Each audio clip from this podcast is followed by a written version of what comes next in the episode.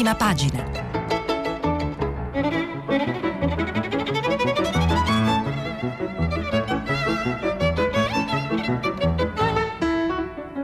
Questa settimana i giornali sono letti e commentati da Giuseppe De Tomaso, direttore della Gazzetta del Mezzogiorno. Per intervenire telefonate al numero verde 800 050 333. Sms e WhatsApp anche vocali al numero 335 5634 296. Giuseppe De Tomaso, direttore della Gazzetta del Mezzogiorno, è nato a Bari nel 1956. Dopo la maturità classica agli studi in legge, esordisce al quotidiano di Puglia per poi passare alla Gazzetta, dove segue la cronaca politica regionale e cittadina.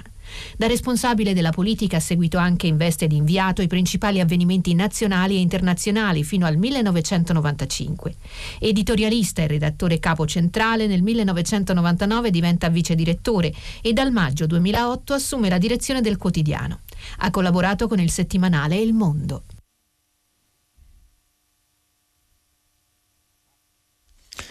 Buongiorno, eh, oggi eh, vi parlo eh, da Bari dagli, dagli, studi RAI di Bari e intanto vi ricordo che stiamo pubblicando i vostri messaggi sul sito di Radio 3.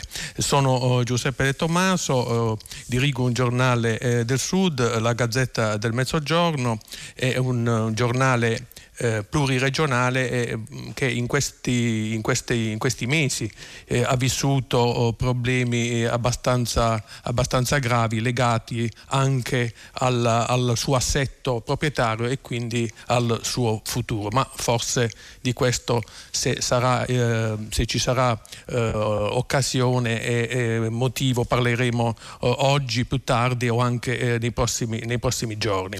oggi i, i giornali si dividono i, i temi tra eh, l'economia, eh, quello che eh, ha in cantiere eh, la manovra, eh, le notizie che riguardano la pandemia e poi eh, tutto quello che sta accadendo nel mondo dei 5 Stelle.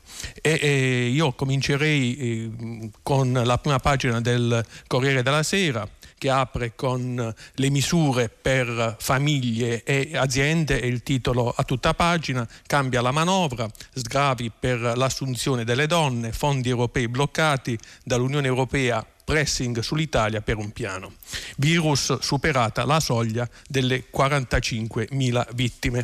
Poi a taglio pagine un'intervista, cioè l'annuncio eh, di un, un'intervista che poi eh, è in pagina interna al presidente francese eh, Emmanuel Macron, ONU e OMS non efficaci, l'Europa combatta unita. Il Covid, le disuguaglianze e l'America. E, e, intervista a Calabresi, ex direttore di Repubblica, Calabresi e il padre uccisi perché decisi di non salutare tre persone. Antiterrorismo, la guida Unione Europea un, un italiano. Passiamo alla Repubblica che apre con la, uh, la questione uh, della, così, dell'assetto nuovo al, tra i 5 Stelle, I, i 5 Stelle diventano un partito, agli stati generali il movimento si trasforma, Di Battista lancia la sfida per la leadership, ma la maggioranza è in mano a Di Maio e ai governisti. Conte bisogna avere il coraggio di cambiare idea, aiuta a migliorare. E poi come catenaccio, oggi arriva la manovra, il deficit cresce di una cifra tra 15 e 20 miliardi altri, altri eh, titoli in prima pagina, le carte che accusano De Luca, da eroi a untori, il contrappasso dei medici e poi la favola delle fedi ritrovate, la storia dei naufraghi sposi Ahmed e Doudou. In, in, in uh, taglio basso Hamilton come Sciumi, settimo titolo. Il giornale. Il giornale ha il titolo principale sull'emergenza economica, piano salva Natale, i commercianti sono i nuovi poveri, non solo acquisti online, pronti ad aperture prolungate e misure antiresse. Contagi e ricoveri, la curva torna a salire. E poi Conte pronto a usare il MES per salvarsi dalle trame del PD. Ospedali da campo al sud, l'ultima trincea del virus. In arrivo 450 dottori in Calabria, Puglia e Molise. Poliziotti e migranti assembrati, la foto del volo delle polemiche. Taglio basso, italiani, popolo di eredi, 200 miliardi l'anno, record europeo di lasciti e non è un buon segno. Passiamo al foglio. Il foglio ha il titolo principale Fuori dal carcere i bambini, colpevoli di marginalità, i figli delle madri detenute imparano per prima una parola, apri, la vita quotidiana al gabbio, i danni permanenti e la speranza sempre di uscire da lì insieme, passi avanti e poi indietro nella liberazione dei più piccoli. Poi eh, un un, un, articolo del direttore sul, sulla ministra della pubblica istruzione Azzolina che eh, tiene duro sull'apertura delle scuole. Italia oggi, il fallimento si può evitare, più facile l'accesso al concordato preventivo o alla ristrutturazione del debito con il venir meno dell'ostacolo dei crediti privilegiati di INPS e agenzia sta, eh, agenzie entrate. Il bonus affitti si è trasformato in un rebus tutto da decifrare. Passiamo alla verità. La verità soldi per Arcuri e Istituto Luce, alle piccole imprese solo schiaffi. Occhiello, disastri di Stato, nella finanziaria non ci sono idee per il rilancio delle aziende fiaccate dal Covid, al contrario risorse a pioggia per le partecipate, compresa la Netflix pubblica di Franceschini. Da Invitalia 400 milioni per prendere l'ex Ilva.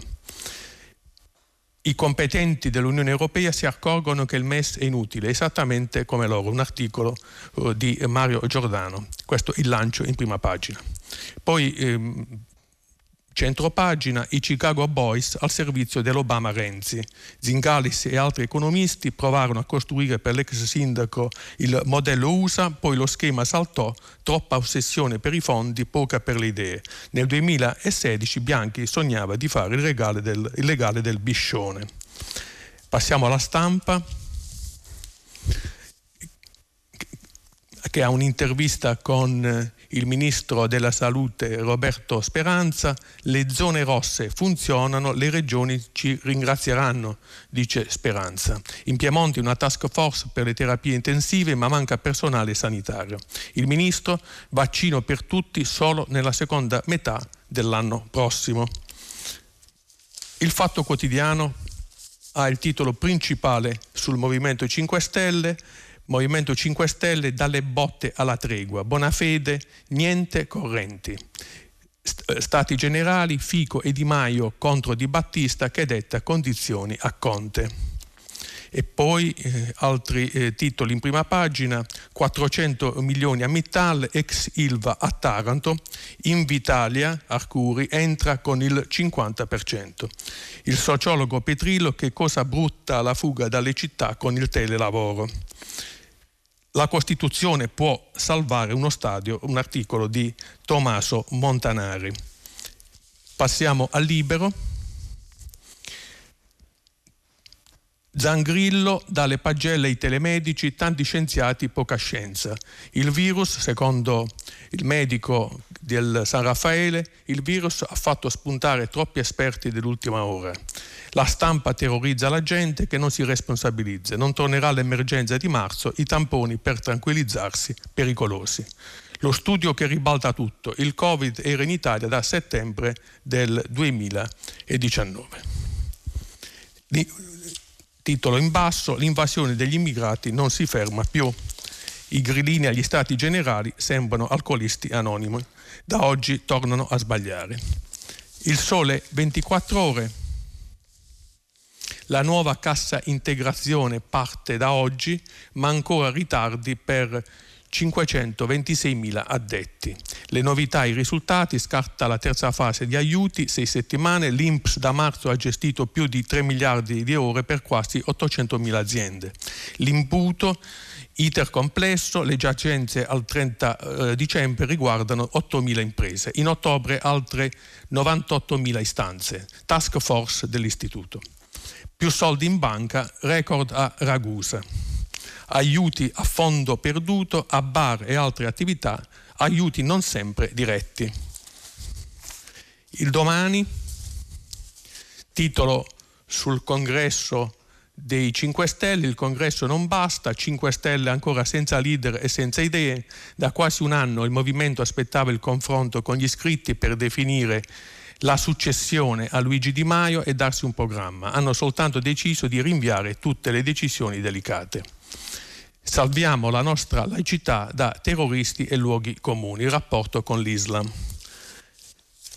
La Gazzetta del Mezzogiorno titolo sui vaccini, la volata per il Natale, in Puglia meno casi ma anche meno tamponi. Il eh, presidente dell'Ordine eh, dei Medici, Anelli, presidente nazionale, mettere in sicurezza i medici. Articolo di fondo di Leonardo Petrocelli, un paese oltre l'orlo di una crisi di nervi. Altro titolo importante, il gasdotto TAP è operativo, 4 anni e mezzo di lavori e, 3.500 km di tubi. Eh, Salento, Spiaggia e Ulivi Salvi, battaglia compensazioni. Commercio e pandemia, a Bari l'SOS di Confesercenti crollano gli acquisti. Il nuovo quotidiano di Puglia, spiragli di luce, calano i ricoveri rallentano i contagi, scende il rapporto positivi tamponi, ma soprattutto si riduce l'occupazione dei posti letto. Gli esperti ora possiamo invertire la rotta. Nel Brindisino casi raddoppiati, Barletta primo ospedale da campo. Taglio medio, vino adulterato e affari doc, chiesto il processo per 61.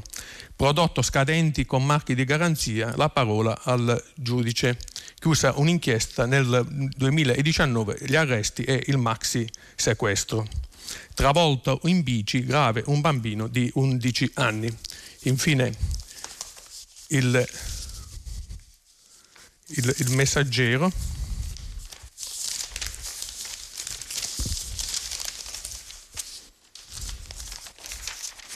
Che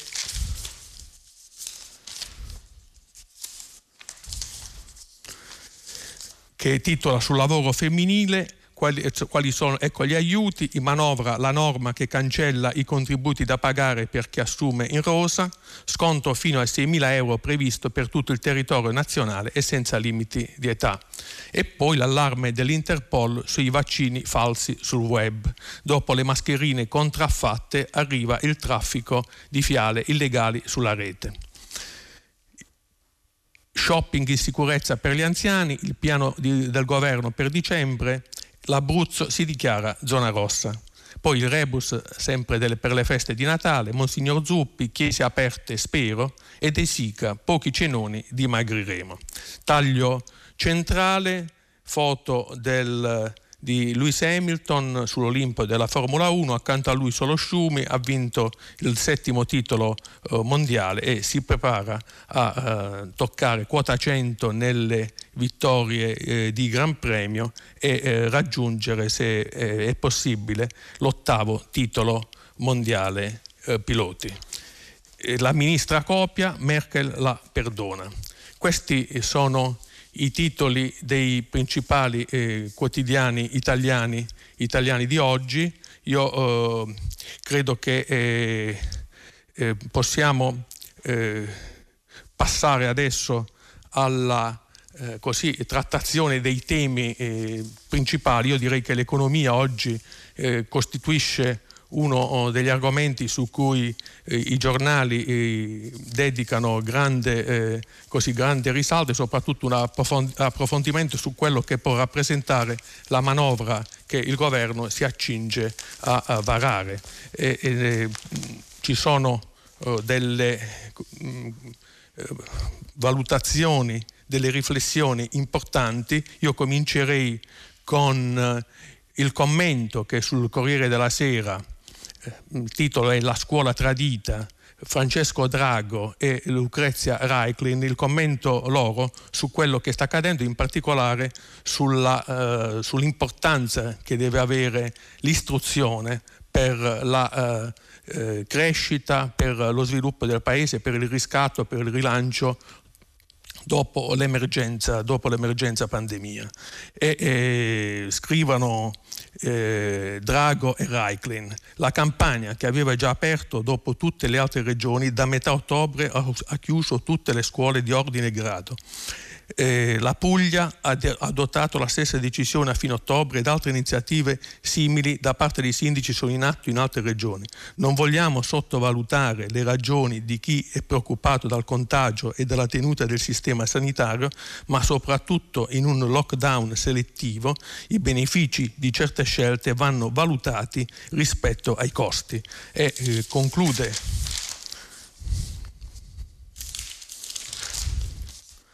conclude l'articolo con un appello alla importanza che deve conservare la scuola in ogni politica economica e sociale eh, del governo. Un paese che non dovesse eh, puntare sul fattore scuola è un paese destinato a non avere un futuro, un futuro roseo. Il governo ha costruito un largo consenso sulla priorità della scuola e della salute, elementi essenziali per la resilienza della nostra società. Oggi deve dimostrare il suo impegno proteggendo la scuola perché è dal futuro delle nuove generazioni che dipende il futuro del nostro paese. E conclude così il, il fondo di Francesco Drago e di Lucrezia, di Lucrezia Reiklin. Altre eh, sull'inserto economico del eh, Corriere della Sera, economia, un articolo sulla produttività di, eh, dell'ex direttore Ferruccio De Bortoli, un articolo oh, che eh, così lancia l'allarme sulla produttività sempre troppo bassa e eh, De Bortoli così analizza le idee giuste che servirebbero per tirare su la produttività. Nel 2019 è stata addirittura negativa, la, dopo 20 anni di stallo spesso la produttività viene guardata con sospetto, invece può salvarci, dovrebbe diventare il faro di ogni attività pubblica e privata perché una sua crescita farebbe migliorare anche gli stipendi. Abbiamo singole imprese più performanti dei concorrenti, ma il sistema non funziona. La rivoluzione digitale ha levato la dimensione dal tavolo dei problemi, si può essere efficienti anche restando piccoli. Se non ci diamo da fare, questo è il senso dell'articolo di De Bortoli, anche con un comitato in grado di misurarla come altri paesi hanno già fatto, rischiamo di perdere il treno degli aiuti europei. E, e tra l'altro, eh, scrive De Bortoli, esiste anche una sorta di condanna culturale eh, nei confronti della produttività, nel senso che spesso viene considerata sinonimo di cottimo, di sfruttamento, di bramosia del profitto e dunque esiste una sorta di resistenza a prendere in considerazione la necessità di puntare sulla, sullo, sullo, sviluppo produttivo e quindi anche sull'aumento della produttività che poi corrisponde e produce l'aumento della redditività. E, e immaginare di poter avere salari più alti, stipendi più alti senza un incremento del fattore produttività è una, solamente una pia illusione. È quello che poi nella, eh, in un'intervista che ha rilasciato al Libero eh, il sociologo eh, Ricolfi eh, teme di dover definire come società parassita di massa. Ma anche su Repubblica ci sono delle riflessioni sulla questione eh, economica, su quello che il governo sta preparando per il, eh, nell'ambito della manovra, per il rilancio del, del paese ed esistono anche dei problemi eh, tra eh, i 5 Stelle e, e, il PD e in particolare sull'utilizzo del MES. Ci sono state delle dichiarazioni di, di eh, Sassoli, Presidente del Parlamento europeo, che eh, in, di fatto sono, oh, sono, piaciute ai grillini e eh, sono considerate un po' eh, tiepide nei confronti di coloro invece che ritengono che il MES sia una condicio sine qua non per poter, per poter eh, ripartire, soprattutto per poter dare eh, soldi, dare sostegno, dare quattrini a tutti i progetti di eh, rilancio, in particolare per, anzi esclusivamente per, per la sanità.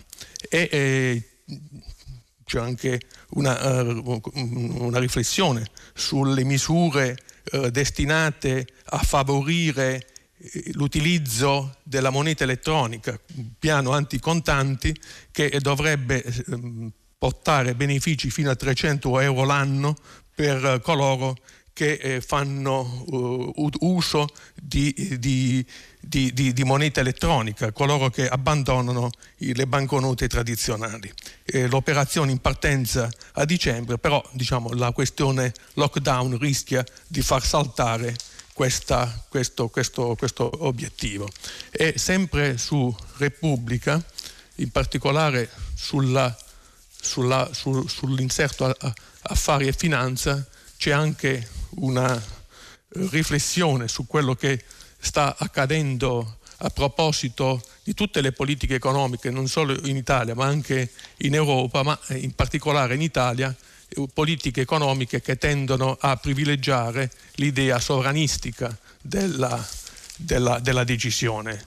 E, e Sergio Rizzo, eh, in un articolo eh, dal titolo I frutti marci del sovranismo, e così stigmatizza questa impostazione molto molto nazionalistica, parte dalla questione che ha eh, così fatto anche un po' discutere, vale a dire la protezione, lo scudo che il governo in carica ha dato a Mediaset nella sua offensiva, anzi controffensiva con eh, eh, Bolloré, con Vivendi, che eh, punta a scalare Mediaset è eh, una sorta di golden power molto più oh, forte, nel senso che è molto più difficile da girare eh, e quindi eh, il, il, eh, questa, così, questa impostazione tesa a rendere più sovrana l'economia del paese eh, viene eh, così analizzata da Sergio Rizzo che eh, ricorda che se fosse stato adottato questo metodo anche per Sky sarebbe stato forse eh, applicata la stessa regola e quindi sarebbe stato eh, possibile impedire eh, l'arrivo di Sky sulla, sul mercato italiano e così anche altre eh, questioni non solo legate alla questione televisiva, però soprattutto oh, eh, l'idea che eh, Sergio Rizzo porta avanti è di difesa di una eh, libertà eh, di mercato, una libertà di movimento, perché eh, ogni tentazione sovranistica rischia di impoverire, rischia di indebolire il eh, tessuto eh, produttivo eh, di, del paese, perché il sovranismo economico solitamente non produce effetti positivi. E poi fa il punto su quella che è stata anche la vicenda, ad esempio, di Generali, ma della stessa Mediobanca, che hanno avuto anche all'interno azionisti e, e amministratori di rilievo di paesi diversi, in particolare di passaporto francese, che naturalmente non hanno assolutamente accusato il colpo di una, appunto, di una presenza non eh, eh, così squisitamente o totalmente italiana.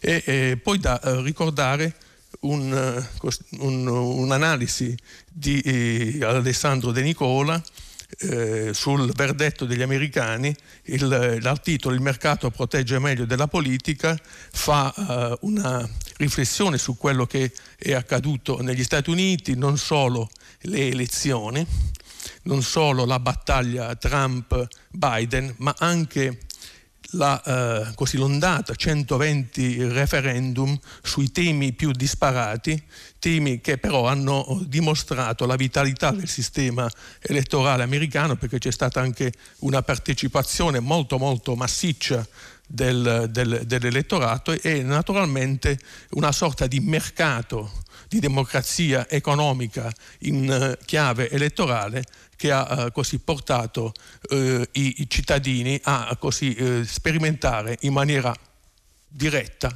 i benefici di una democrazia diretta, però diversa da quella così telematica che si, che si prefigge eh, che si prefiggono a altri movimenti, altri movimenti politici in altri paesi. E poi una riflessione sempre su Repubblica di Giancarlo Mazzuca sul ritorno dello Stato imprenditore e Giancarlo Mazzuca sostiene che eh, ci sono due modelli di Stato imprenditore o almeno due forme di interventismo pubblico nella, in, in, economia, una riconducibile ad Alberto Beneduce che è stato il fondatore animatore dell'IRI eh, sia eh, nel, nel, periodo fascista sia nell'immediato eh, post-fascismo. E poi quello invece del, del genero di Beneduce, Enrico Cuccia, mentre Beneduce proprio rappresentava l'intervento diretto dello Stato nel sistema, soprattutto nel sistema finanziario, nel sistema creditizio, invece Cuccia ha così agevolato le imprese private, ha fatto in modo che non perdessero il controllo delle proprie società e, e Mazzuca eh, ritiene che il, tra i due modelli quello di Cuccia sia quello preferibile. E, e,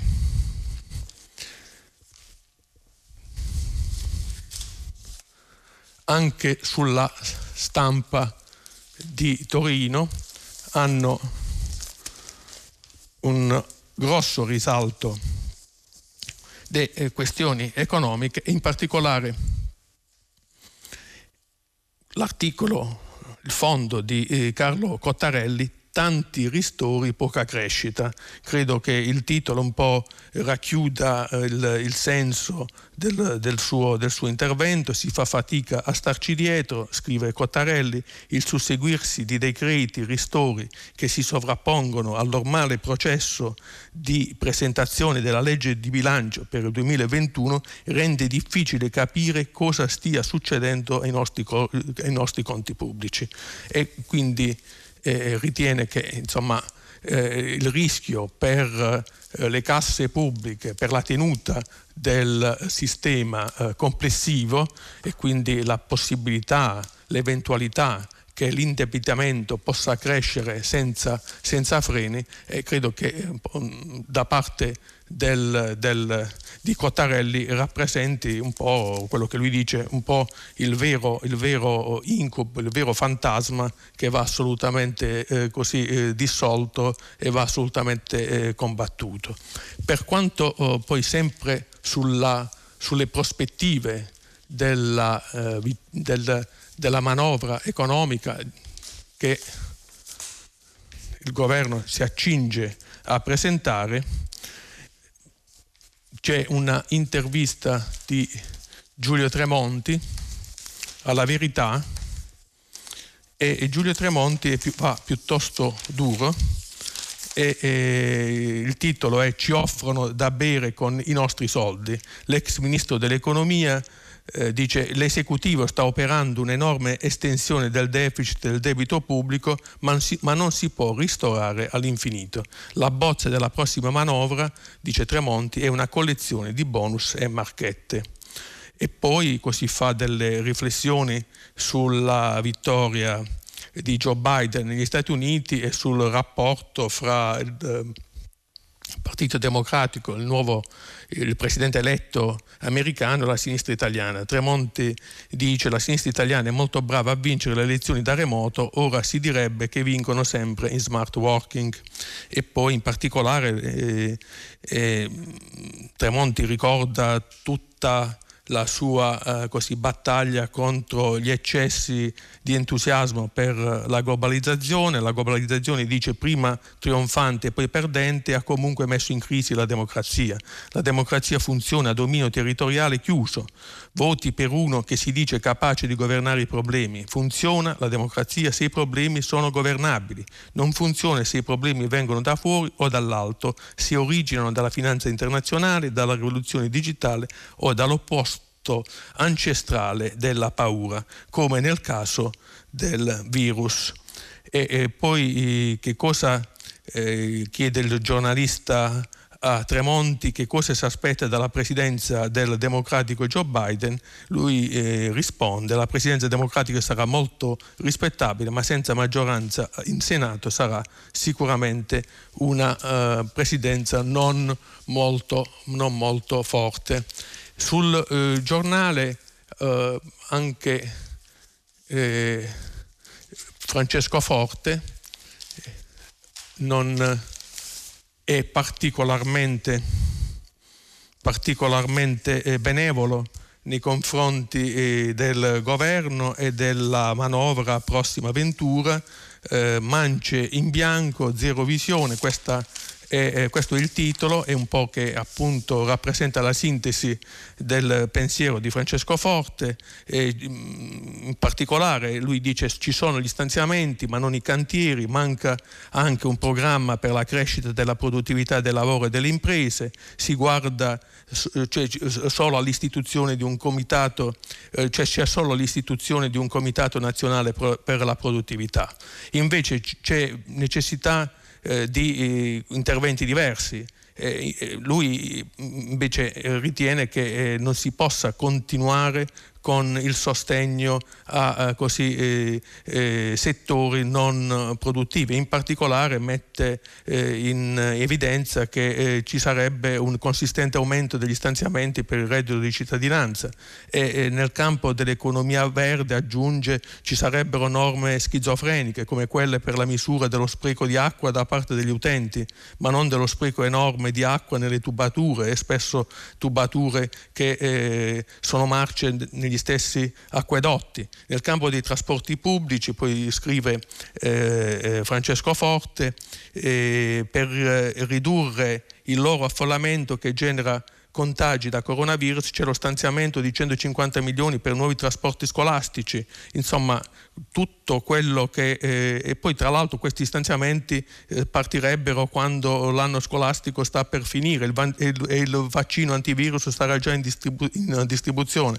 Insomma è una uh, riflessione molto molto severa su quello che il uh, governo si accinge a uh, varare in, in, in, in, questi giorni. E poi da segnalare, ne avevamo fatto cenno anche prima, il, eh, l'articolo di, eh, di, Ricolfi sulla, sul, sul, Libero, un articolo che eh, mette, eh, mette, in evidenza i rischi della, di quello che eh, è la linea del governo sempre in materia economica e eh, Ricolfi eh, però ritiene che tutto sommato tutto quello che produrrà l'effetto pandemico non comporterà un eh, drammatico crollo per l'economia, cioè si riuscirà venirne fuori, anche se, come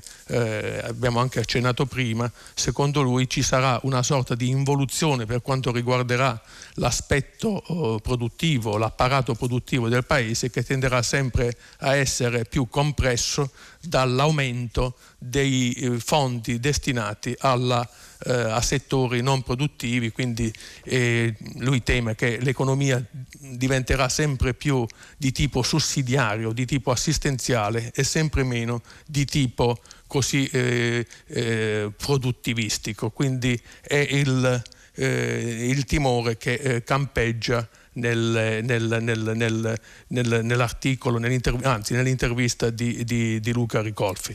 E, e l'altro tema, eh, quello dei, legato alla vicenda eh, dei 5 Stelle, è un tema che eh, ha, eh, così, oggi ha grande eh, risalto sulle prime pagine e anche all'interno dei giornali e naturalmente tutti così sono tutti, tutti i riflettori sono puntati sempre sul rapporto eh, ora conflittuale, ora meno conflittuale tra Di Maio e Di Battista. Cioè il, il Di Maio ha sicuramente ripreso oh, il controllo del, del, del, movimento che come abbiamo visto è sempre più, più, proiettato, orientato a trasformarsi in un partito vero e proprio, anzi possiamo dire che lo sia già diventato. E, e Di Battista però eh, non ci sta, prova a dettare le, condizio- le, le condizioni, chiede, chiede, chiede, garanzie e naturalmente tutto questo dà eh, così l'impressione che il Movimento 5 Stelle, 5 Stelle abbia per certi versi introiettato tutto quello che rappresentava la ritualità del vecchio sistema politico, proprio della prima Repubblica, anche riti eh, molto oh, simili a quelli riconducibili alla tradizione democristiana. E staremo a vedere quale sarà eh, così poi eh, lo, lo, sviluppo di questa, di questa sfida che è una sfida ormai sempre più aperta e, e sempre più uh, così, uh, anche decisiva anche per la stessa sorte uh, del governo, anche se Conte sembra essere il vero arbitro della partita, e anche se su Conte i giornali di stamani ci sono coloro che ritengono che sia più debole, coloro invece che ritengono che sia più forte, anche se su Conte appunto è, è, è aperto una sorta di dibattito sul, sul suo ruolo. La mia impressione è che eh, in fondo lui eh, oggi sia eh, insostituibile, nel senso che rappresenta una sorta di punto così di compromesso sia all'interno del Movimento 5 Stelle ma sia anche all'interno oh, della coalizione, quindi dei rapporti tra PD e, e, e 5 Stelle. C'è un, eh, un articolo di eh, eh, Alessandro Sallusti sul giornale che fa riferimento alla questione appunto post-grillina e eh, il titolo è La marea grillina ora è una palude. Scrive Sallusti, la marea grillina ha occupato il potere, lo stesso che dicevano di voler liberare dalla morsa della politica, non sarà mai classe dirigente né autentica forza di governo. Non perché strada facendo abbiano perso la testa, come sostiene Travaglio, ma perché la testa non l'hanno mai avuta. Se si eccettano quei due, tre eh, quei, quei, tre o quattro geni guidati da Beppe Grillo e dalla buonanima di Casaleggio, di Casaleggio Senior.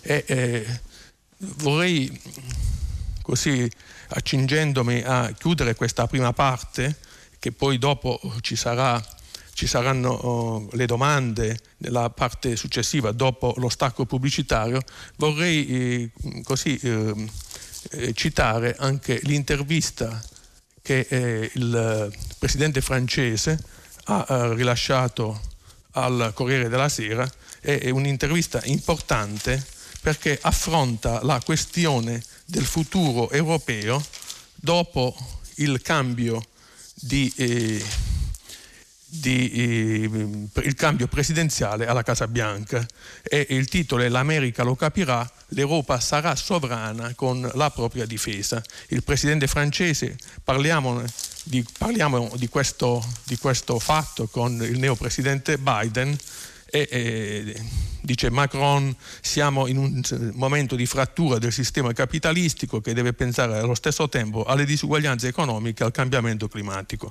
Non siamo gli Stati Uniti d'America, sono i nostri alleati storici, ma noi dobbiamo una preferenza, noi dobbiamo eh, così dare una preferenza per l'uguaglianza che non c'è negli Stati Uniti e, e la lotta contro il terrorismo e l'islamismo radicale è una lotta europea, una lotta per i valori ed è, lotta, ed è una lotta alla nostra altezza. È una lunga intervista, di fatto, di fatto il presidente francese eh, pone una questione chiave, una questione che era stata eh, posta in maniera così indiretta negli anni della presidenza Trump, ma che eh, difficilmente potrà essere rimossa con eh, l'avvento di Biden, vale a dire eh, è vero che eh, la posizione del nuovo presidente degli Stati Uniti nei confronti eh, dei, della Cina, dell'Europa, della stessa Russia sarà sicuramente diversa, molto più così, eh, meno muscolare rispetto a quella eh, di, del suo predecessore, però sicuramente è difficile pensare che i rapporti eh, tra Europa e gli Stati Uniti possano diventare, per quanto riguarda gli impegni di spesa per la difesa comune,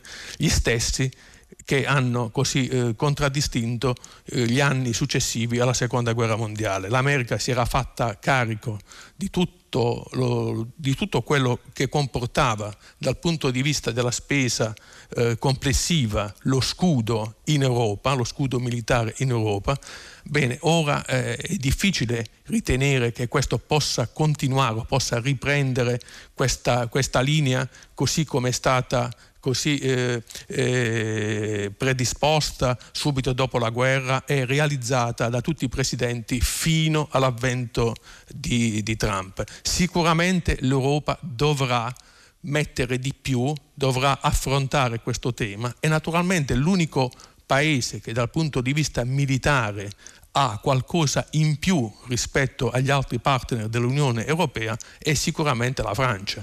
Quindi la Francia si attende da parte degli altri Stati dell'Unione Europea una richiesta di maggiore responsabilizzazione, di maggiore diciamo, autorità all'interno della questione eh, difesa da, eh, che è difesa dal terrorismo, difesa da, da, da, dal protagonismo uh, turco e uh, russo nel Mediterraneo, diciamo da tutte le nuove, le nuove, emergenze di questa natura che si stanno uh, così profilando negli ultimi, negli ultimi, anni. Bene, credo che eh, Macron abbia voluto così mettere un po' le mani avanti nel senso che eh, eh, abbia voluto dire che sicuramente eh, la Francia eh, è in grado di poter assumersi le proprie responsabilità, ma mm, tutto questo credo che è, è il sottinteso del suo ragionamento, comporta anche una sorta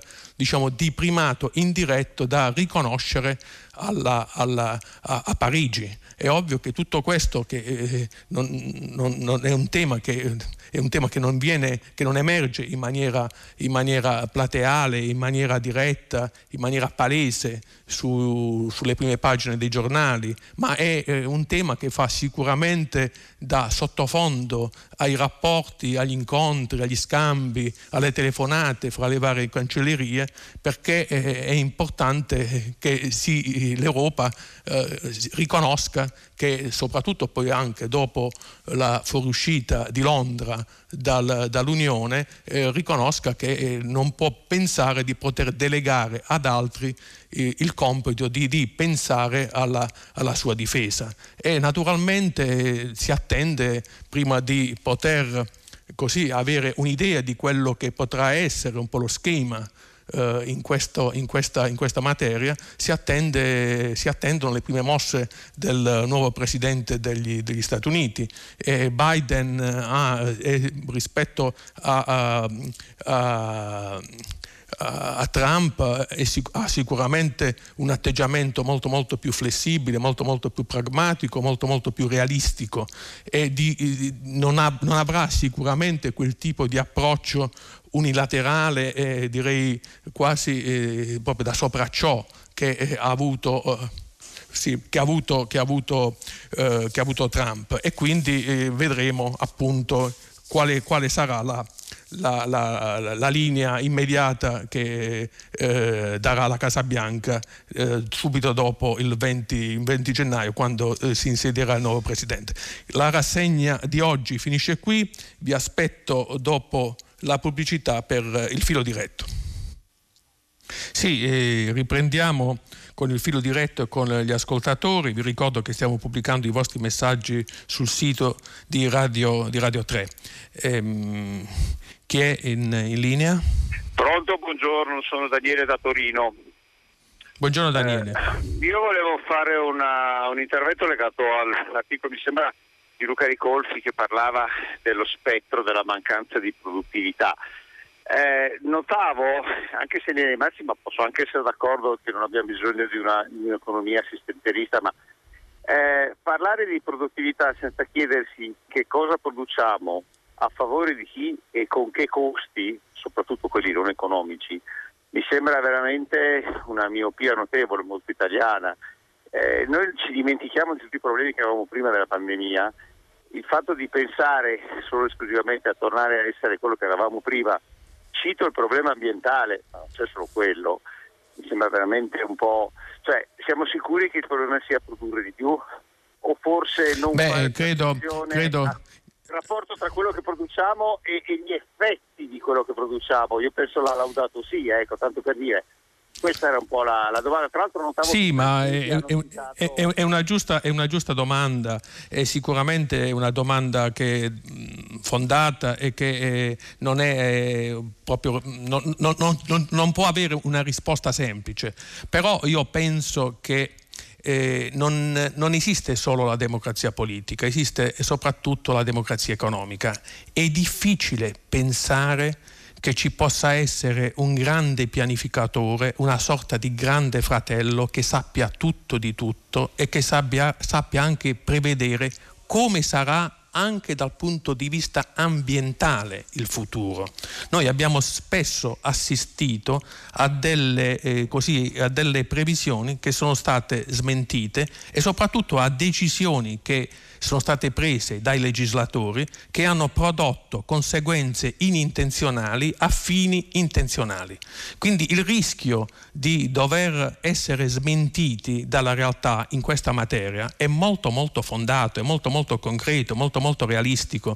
Quindi anche in campo ambientale noi dobbiamo, a mio avviso, prendere eh, così, esempio da quello che è stato fatto negli ultimi tempi. Sicuramente è stato fatto di più io nella mia città, a Bari, sicuramente mi trovo a vivere oggi in una realtà molto meno inquinata rispetto a 20-30 anni fa, quando c'erano le talche alterne, quando bisognava utilizzare le mascherine proprio per difendersi dallo smog. C'erano dei punti nella città in cui eh, c'erano le centraline che riportavano, registravano qual era il tasso di inquinamento della giornata ed era eh, difficile pensare di poter eh, così eh, reggere per tanto tanto tempo una condizione di quel tipo. Poi per fortuna la tecnologia, quindi anche dal punto di vista della qualità dei materiali, ha, ha fatto sì che eh, le nuove eh, le vetture di ultima generazione, di nuova generazione, fossero meno inquinanti di quelle precedenti. E quindi eh, di fatto nella mia città, ma credo che il discorso possa valere anche per altre, per altre città, la situazione dell'inquinamento, quindi la situazione ambientale è decisamente migliorata, bisogna riconoscerlo. La tecnologie, le tecnologie sono a mio avviso innanzitutto la risposta che eh, prima delle scelte del governo, la, la risposta che è principale in grado di così, affrontare la questione dell'inquinamento, ma anche la questione legata all'inquinamento, quello del surriscaldamento del clima, tutto quello che eh, noi sappiamo e quali sono appunto che, che un po' sono i problemi principali della nostra epoca. Quindi immaginare di poter fare a meno delle tecnologie credo che sia una pia illusione, ma le tecnologie hanno bisogno di essere anche così eh, misurate, testate, sperimentate e solo la concorrenza riesce anche a stabilire quali potrebbero essere le tecnologie migliori, quelle più efficaci rispetto a quelle invece che puramente eh, così rappresentano solo, solo una sorta di eh, così, scappatoia di coscienza o di tranquillizzazione un po' filosofica, spirituale, ma senza produrre effetti, effetti concreti. Ecco, io la vedo così, non sono un esperto e quindi mi, mi astengo a pensare pensare a quali potrebbero essere le soluzioni. Sicuramente la domanda è una domanda molto molto centrata, molto molto fondata, che eh, dimostra eh, una preoccupazione esistente, che c'è, è il nostro futuro, l'ambiente siamo noi e, e quindi non possiamo permetterci di, di, di, di distruggerlo e di massacrarlo. Però io credo che la competizione anche in campo tecnologico rappresenti la soluzione, rappresenta almeno finora tutto quello che ha rappresentato come procedura di scoperta la concorrenza ha sempre prodotto effetti positivi, non effetti negativi. Ci sono in linea? Buongiorno, mi chiamo Bruno, telefono sì. da Roma. Allora, Buongiorno Bruno. Parto, dalla canzone di Gabber. Cos'è la sinistra? Sì. L'abbiamo più o meno vista adesso insieme al Movimento 5 Stelle in questa situazione. La mia domanda, e volevo qualche chiarimento da lei, visto che questo è lo, l'obiettivo della trasmissione, fare domande. Volevo capire sì. un pochino, c'è una destra che si definisce coesa e pronta ad andare al governo mh, ogni giorno con delle idee, con dei piani ben definiti e delle manovre e delle politiche economiche assolutamente chiare e poi però se io metto in fila un pochino delle questioni rimango un po' perplesso e mi spiego Si è dato all'inizio della pandemia responsabilità al governo di essere centralista e di non lasciare autonomia alle regioni, per poi dopo in questa seconda fase dare la colpa al governo perché se ne era lavato le mani e aveva lasciato troppa autonomia alle regioni. Si è detto che non si doveva chiudere, si doveva lasciare l'economia eh, libera di continuare ad andare avanti e poi dopo un pochino si è detto che invece andava chiuso tutto prima, che non c'è stato gli interventi adeguati. C'è stato quindi eh, oggi con il discorso di Tremonti si è detto fino a un po' di tempo fa, la destra ha detto che non sono arrivati i soldi, non sono state fatte le sovvenzioni adeguate, stanno uccidendo centinaia di migliaia di aziende, sono a rischio chiusura e non discuto che sia così. E poi dopo Tremonti, che sicuramente non è un uomo di sinistra, dice che è una politica di marchette e di regalie e che fa esplodere il debito pubblico. Allora, la sì. domanda mia è, se c'è questa destra coesa ed è chiaro il piano economico, gli orientamenti e gli indirizzi di politica economica di questa destra coesa, mi aiuta a capire quale sia? Grazie. È difficile, è difficile perché tra l'altro eh, la domanda eh, è una domanda molto pertinente, però è difficile pensare eh, quale sia, insomma, in Italia abbiamo più destre, così come abbiamo più sinistre. Tra l'altro oh, la destra italiana è molto molto variegata, è molto molto variopinta. Esiste una destra eh, liberale, adesso per esempio la destra che è eh, rappresentata da Silvio Berlusconi ha sicuramente un atteggiamento in, tutti, così, in tutte le agende sul tavolo eh, piuttosto differente rispetto alla posizione di, eh, di, di, di, Giorgia Meloni e di Matteo Salvini. Pensiamo al rapporto con l'Europa, pensiamo alla, al, al, al, giudizio che si, che, che si, dà della Germania, del ruolo della Merkel. È vero che i toni sono cambiati eh, così nel, nel campo sovranista della destra italiana, però una destra sovranista e una destra invece diciamo internazionalista, non sovranista, hanno pochi punti in comune. Dal punto di vista proprio della tattica politica, perché in Italia purtroppo le elezioni si fanno contro qualcuno, non si fanno per qualcosa, è ovvio che tutto ciò rende complicato diciamo, la coesione, delle, eh, la, eh, eh la comp- rende complicata la compattezza, la coesione delle, degli schieramenti e delle maggioranze. E quindi questo accade e lo vediamo nel centro-sinistra ma accade eh, anche nel centro-destra, anzi nel centro-destra proprio per, sulla questione appunto del, del, del sovranismo, del, del, nazionalismo e dell'atteggiamento che si deve avere in Europa, sicuramente almeno finora i problemi erano ancora più, più, più, più profondi, le differenziazioni forse erano ancora più marcate, ma, ma dicevamo anche, anche nel centro-sinistra non si scherzava.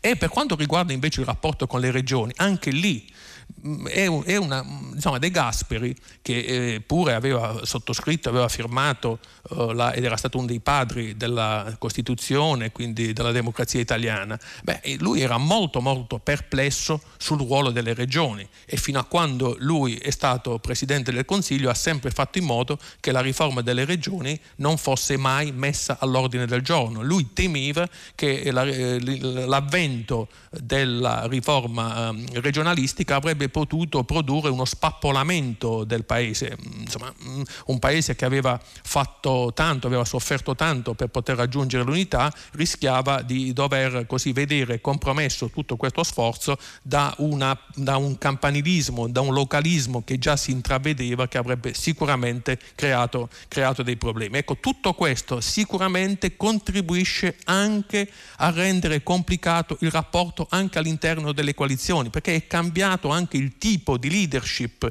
con il protagonismo dei presidenti di regioni che anche dal punto di vista proprio mediatico, eh, dal punto di vista proprio nominalistico, terminologico, hanno acquisito un ruolo decisamente superiore a quelli, a que, al ruolo che avevano i loro predecessori e lo hanno acquisito subito dopo la riforma del titolo quinto della Costituzione che è stata fatta nel 2001 dal centro-sinistra, è stata fatta per cercare di sottrarre voti alla Lega di Bossi, quindi per spiazzare, per anticipare, per contrastare la Lega la Lega allora bossiana, sullo stesso programma di decentramento del potere dal centro appunto alla periferia. Ecco, tutto questo sicuramente ha complicato la eh, questione della attribuzione e della distribuzione e quindi anche della responsabilizzazione proprio del potere in Italia. Quindi esiste un problema molto molto serio, molto molto forte e direi che il potere centrale che la pandemia ha messo in evidenza. Chi decide in Italia? È ovvio che il rischio di fronte a questo questo ballottaggio quotidiano, continuo, questa competizione minuto per minuto tra i poteri forti del territorio, vale a dire i, le, i presidenti delle regioni e il governo centrale, bene, tutto questo sicuramente è, è, è un, un, rappresenta un, così, un, problema che va portato a, a, a, risoluzione, perché altrimenti si rischia, si rischia veramente lo stallo, la paralisi. È ovvio che le regioni tendono a uh, trasferire le eh, decisioni più impopolari al governo centrale. Il governo centrale tende a fare altrettanto con il, il, i governi locali, questi indipendentemente dal tipo di eh, colore politico che contraddistingue e caratterizza le singole realtà eh, regionali, le singole coalizioni al potere nelle regioni. Esiste una sorta di divisione geopolitica geografica del paese e credo che anche eh, dal punto di vista poi della eh, classificazione delle politiche della destra e della sinistra, tutto questo incide moltissimo, soprattutto nell'era della pandemia. Pronto? Chi è in linea? Buongiorno, Giuseppe, Buongiorno. provincia di Venezia. Eh, Buongiorno sono Giuseppe. particolarmente lieto che eh, capita, se non capitano tanto spesso, questa settimana c'è un, un giornalista di un giornale meridionale.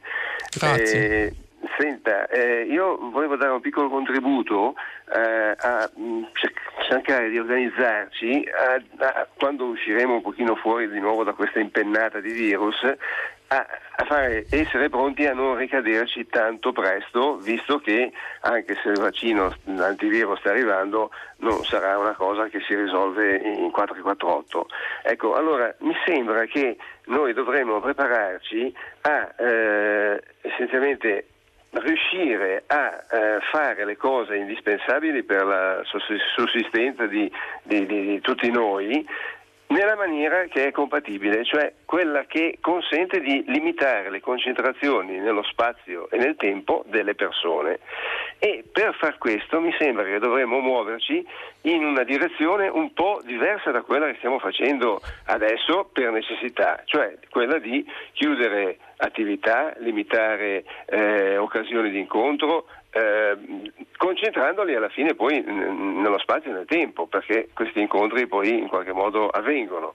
Per cui la soluzione mi sembra per tra un mese o quello che sarà sarebbe quello di cominciare a pensare che eh, oltre ai trasporti invece di avere le concentrazioni eh, delle entrate e delle uscite dalle, dalle, fabbriche, dai posti di lavoro, avere un orario più spalmato che è una cosa molto mh, mm, semplice e credo fattibile avere anche per esempio gli esercizi commerciali che saranno aperti molto più tempo e saranno accessibili magari su prenotazione, per cui invece di avere 8 ore al giorno in cui si può andare al supermercato, al centro commerciale, ne avremo molte di più a patto che ci si accetti l'idea di prenotarsi in modo che c'è un flusso modesto, limitato e quindi minore occasione di, di contagio. Questo era il mio contributo. Ma mi sembra, mi, sembra, mi sembra, una giusta osservazione che condivido in pieno.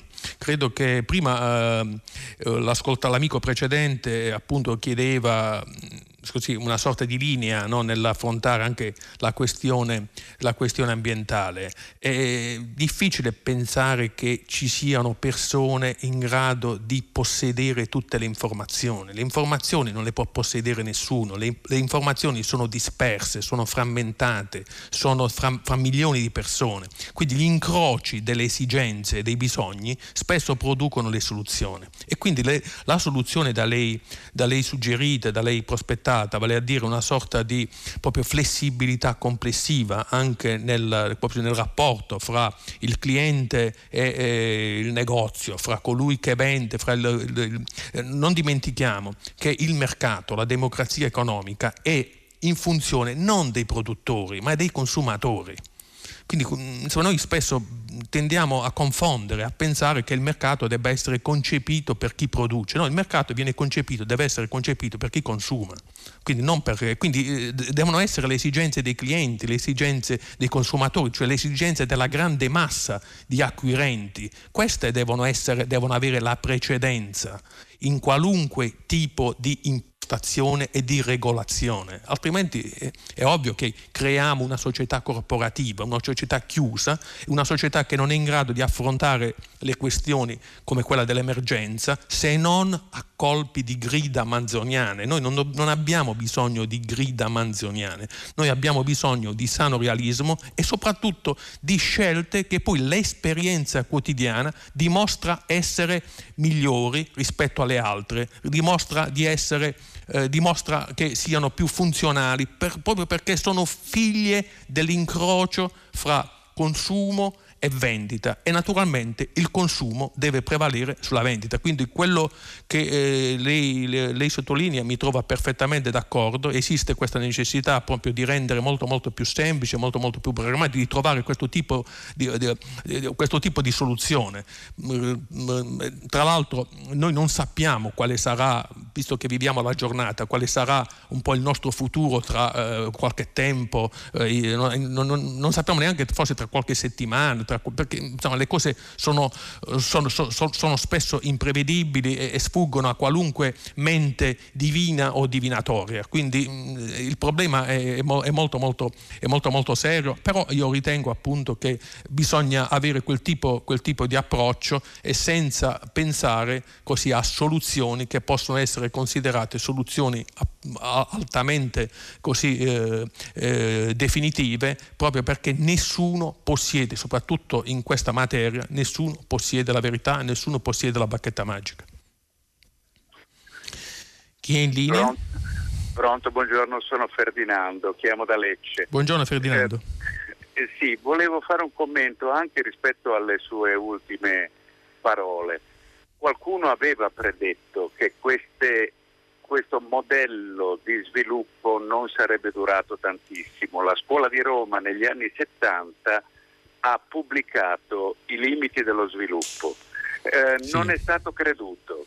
La previsione c'era e come? E venivano chiamati le Cassandre dell'ecologia.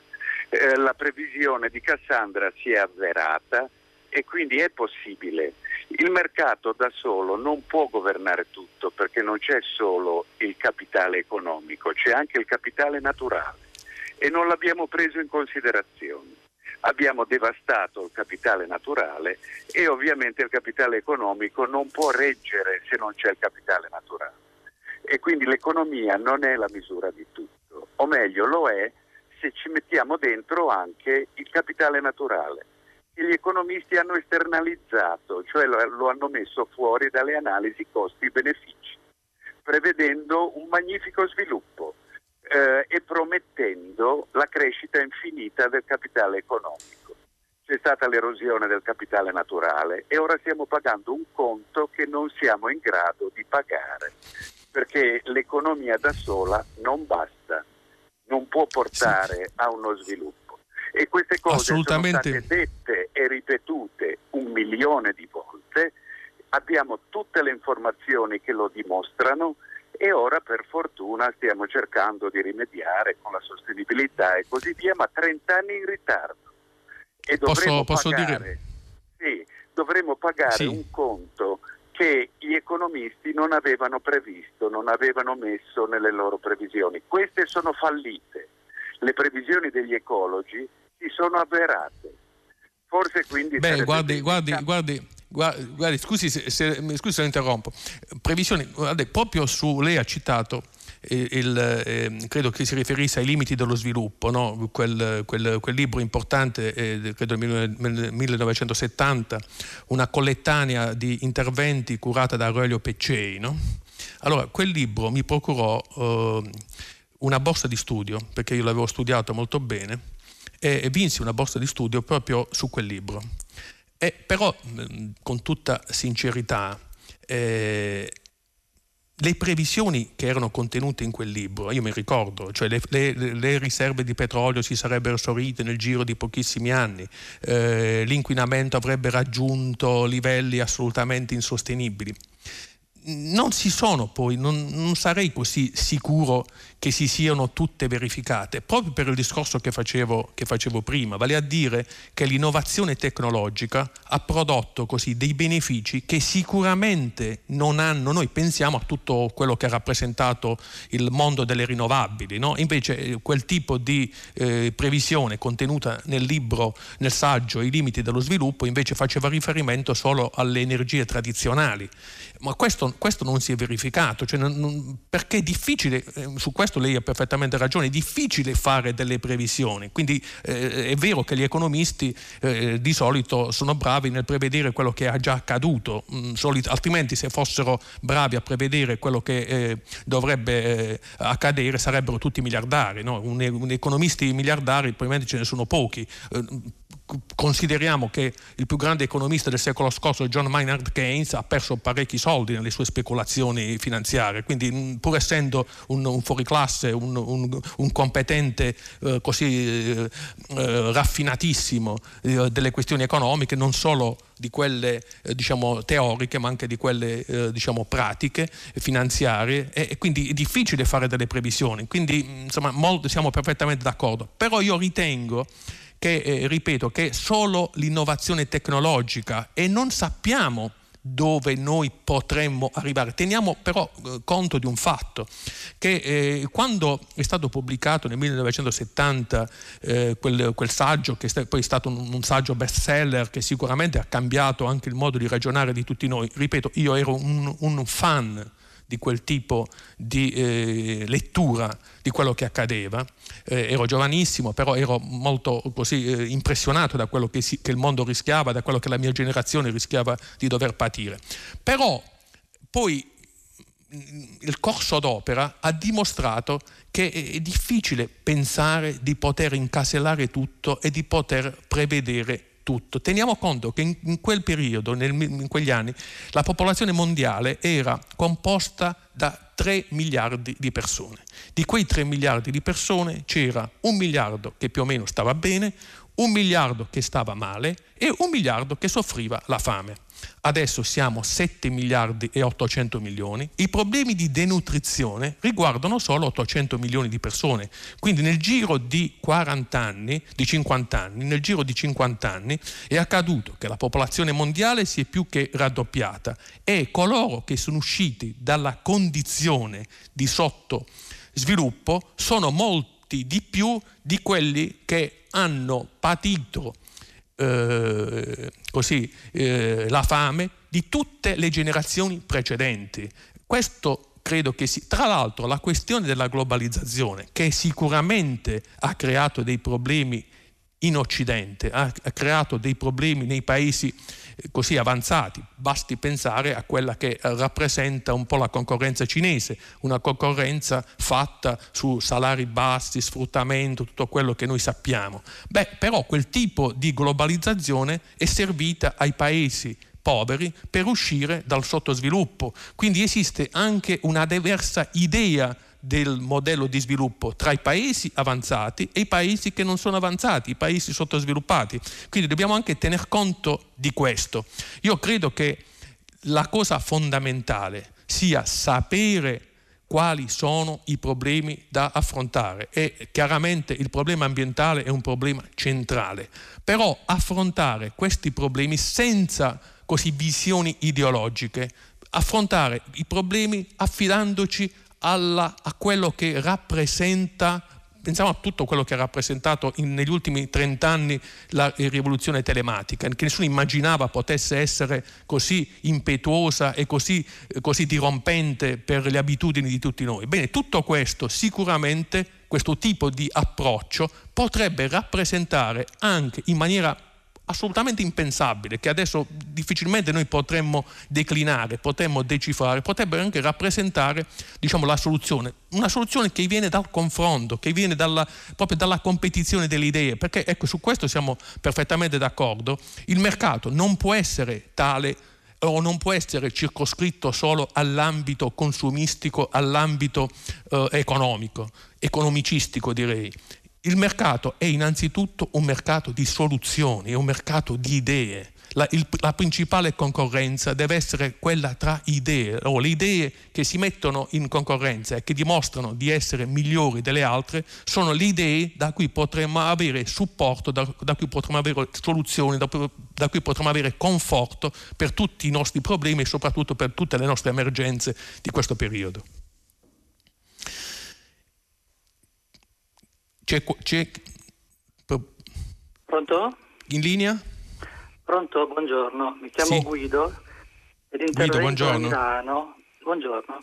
Ed intervengo sì. da Milano a nome di un'associazione culturale senza scopo di lucro di musicisti per segnalare una a me incomprensibile condizione contenuta nel decreto ristori del 28 ottobre.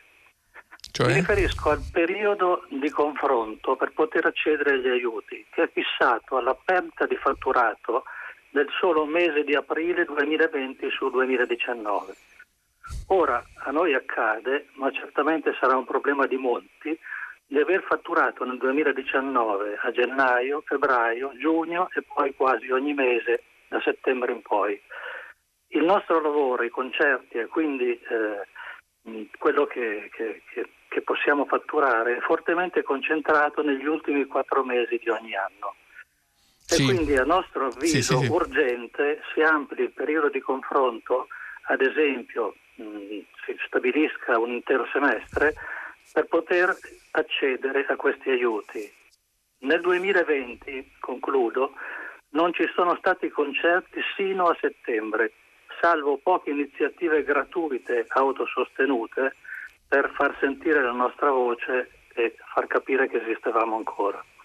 Grazie, rimango guardi, in linea. Guardi, eh, sotto, eh, guardi mm, proprio, mm, io girerei a chi, eh, a chi eh, di dovere, vale a dire intanto eh, al governo e intanto al, ai parlamentari e a coloro che eh, hanno la possibilità di intervenire, di correggere quello che lei ha detto, sicuramente quello che lei ha denunciato. Sicuramente bisogna, bisogna intervenire, tra l'altro, insomma, a conforto eh, della, di, così, suo e della, eh, diciamo, de, immagino anche della fascia eh, che rappresenta, eh, credo che insomma, per fortuna è, è possibile in una, demo, in una, democrazia parlamentare intervenire, correggere in corso d'opera delle, così, delle anomalie, delle distorsioni e ritengo che questa, che questa distorsione vada assolutamente, vada assolutamente, corretta, proprio senza se e senza ma. Eh, pronto? Sì, buongiorno. Eh, Daniele da Belluno. Buongiorno, buongiorno buongiorno. Eh, io vorrei tornare brevemente sulla, sulla questione uh, ambientale ehm, e su anche il discorso della tecnologia, perché a me sembra che in realtà il, il, il vero approccio molto ideologico sia quello che poi assegna e, e alla, alla, tecnologia il ruolo insomma, di tirarci un po' fuori, fuori dai guai, no? perché molto spesso si dà estrema importanza a quello. In realtà insomma, il mondo in cui viviamo e l'epoca in cui viviamo è, è un'epoca di straordinario progresso tecnologico ed è innegabile eh, però al contempo è anche l'epoca in cui insomma, il pianeta non è mai stato così, così inquinato come, come, oggi fondamentalmente. Quindi quando lei poi inizialmente parlava e metteva un po' da parte quella che è la dimensione etica, morale e spirituale no, dal cambiamento, in realtà le due cose credo dovrebbero andare a braccetto. Peraltro lo stesso rapporto che citava sui limiti dello sviluppo eh, della certo. Tonella Meadows degli anni 70 la, la, stessa Meadows poi eh, con l'andare degli anni sempre più abbracciò anche questa idea di cambiamento, cioè il fatto che la morale e l'etica fossero altrettanto importanti che non altri aspetti certo. o, o, più importanti per altri aspetti perché è lì che nasce poi una visione di futuro diverso. Ecco. Certo. No, io volevo dire questo. Sì, sì, ehm, com, guardi, siamo perfettamente d'accordo intanto sul fatto che eh, l'etica, un'economia senza etica è una diciamo, una cattiva economia, una pessima economia, assolutamente eh, inaccettabile e insomma, la dimensione etica è fondamentale. Però mh, credo che mh, bisogna eh, così eh, affrontare i problemi in maniera eh, così molto molto franca, maniera, senza, ripeto, senza pregiud- di qualunque tipo, anche il pregiudizio ideologico sulla presunta o sulla reale, dipende dai punti di vista, egemonia della tecnologia.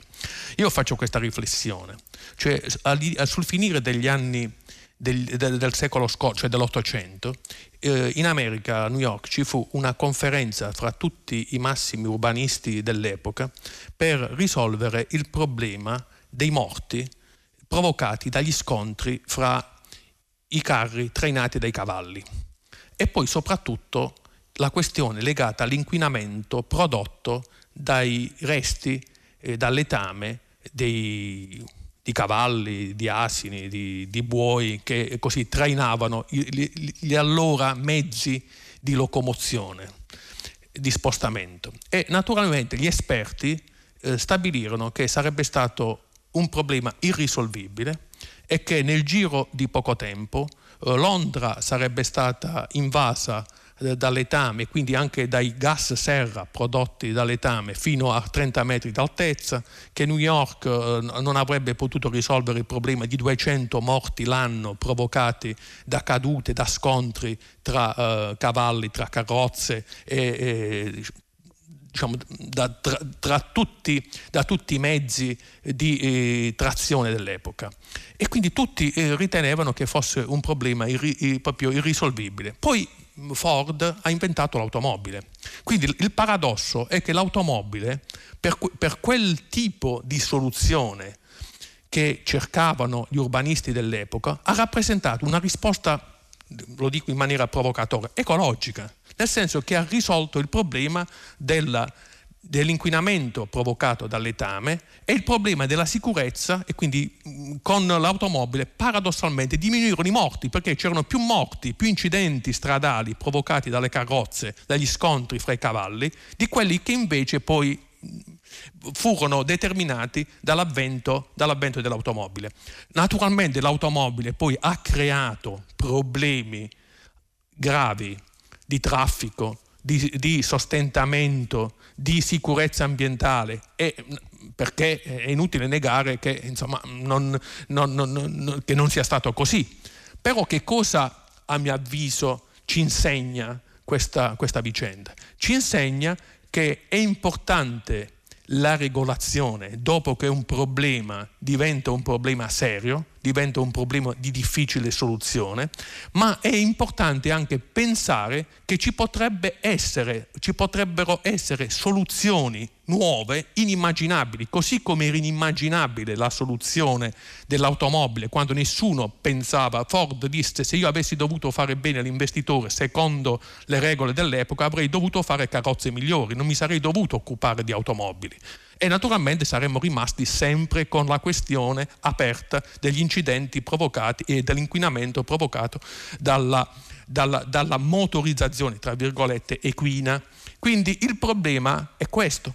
Poi dopo bisogna intervenire regolare per ridurre i danni, ma a mio avviso è difficile pensare di poter così affrontare problemi di questa natura negandoci quello che un po' la storia, l'esperienza ci dimostra essere la via più semplice, cioè l'intelligenza umana. La principale risorsa non è quella naturale, la principale risorsa è l'intelligenza umana. L'intelligenza umana è in grado di trovare soluzioni, di trovare idee, di trovare soprattutto eh, così, eh, eh, vie d'uscite che adesso appaiono assolutamente impensabili, ma proprio la concorrenza fra le idee, come ripetevo prima, ritengo debba essere la linea da seguire. Tutto il resto mi sembra che sia, che sia diciamo, un qualcosa che non eh, riesca a, a così soddisfare appieno quella esigenza di verità e, di, eh, di, e anche di stabilità e di serenità che proviene da tutti noi. Pronto? Credo l'ultima, l'ultima domanda. Eh, buongiorno, eh, mi chiamo Annina, chiamo da Torino e chiamo sì, a riferirmi alle risposte sull'ambiente. Eh, in effetti l'ultimo esempio che ha fatto sull'auto è secondo me quello più giusto per dimostrare che eh, non sempre le, eh, l'inquinamento può essere combattuto con le tecnologie, ma è fondamentale il comportamento che tutti noi abbiamo nella vita di tutti i giorni. E per esempio imparare a muoversi nelle città in altro modo, quindi a piedi, nelle aree urbane, in bici oppure con i mezzi in sharing. Questo sì che sarebbe, un, eh, se fatto da tutti, sarebbero comportamenti che riducono e abbattono gli inquinamenti. Oppure imparando a mangiare, non oppure, anche imparando a mangiare i prodotti del territorio, eh, solo nelle giuste stagioni, evitando cibi che vengono dagli allevamenti intensivi. Cosa ne pensa? Grazie. No, assolut- assolutamente, io credo che eh, intanto in noi, la, la, la, principale risposta è in noi. Credo che eh, l'esempio, c'è un proverbio arabo che dice pulisci davanti a casa tua e la, tutta la città sarà pulita. Quindi se tutti quanti adottassimo dei comportamenti virtuosi, dei, dei comportamenti diciamo, assolutamente felici per la nostra eh, condizione personale e anche per quella di tutti i nostri vicini e i nostri eh, prossimi, beh, sicuramente eh, sarebbe, sarebbe, sarebbe, sarebbe, l'ideale. È ovvio che anche in questa, in questa, così, in questa visione esistono delle, degli, degli estremismi, a mio avviso, che eh, vanno, vanno, vanno banditi, così come non deve eh, assolutamente prevalere la così, eh, demonizzazione di tutto quello che è nuovo, non deve altrettanto eh, così emergere invece la mitizzazione di tutto quello che è nuovo. E, e quindi mh, si, si, deve, a mio avviso, procedere un po' come accade per la scienza, così per eh, importare così una frase così che un po' rappresenta un po' il principio, un po' la sintesi della sua filosofia di, di Karl Popper, cioè si deve andare avanti per tentativi e confutazioni, per congetture e poi vedere quella che è la risposta poi concreta ai nostri atti quotidiani. Quindi quello che un po' eh, avviene per la scienza, perché poi gli scienziati non hanno la verità, però hanno l'obbligo di cercare sempre più eh, risposte scientifiche durature, anche se poi devono essere sottoposte al principio di falsificabilità Bene, questa impostazione non può essere ristretta, recintata solo in ambito scientifico, ma può rappresentare un po' la linea di condotta quotidiana di tutti noi. Bene, io vi chiudo, eh, io chiudo vi saluto, eh, oggi eh, finisce qui il, il, filo diretto, noi ci fermiamo e dopo il giornale radio eh, Edoardo Camurri conduce pagina 3 a seguire le novità musicali di primo movimento e alle 10 come sempre tutta la città città ne parla e approfondirà un tema posto da voi ascoltatori. Potete riascoltarci sul sito di Radio 3. Saluti a tutti voi e arrivederci a domani.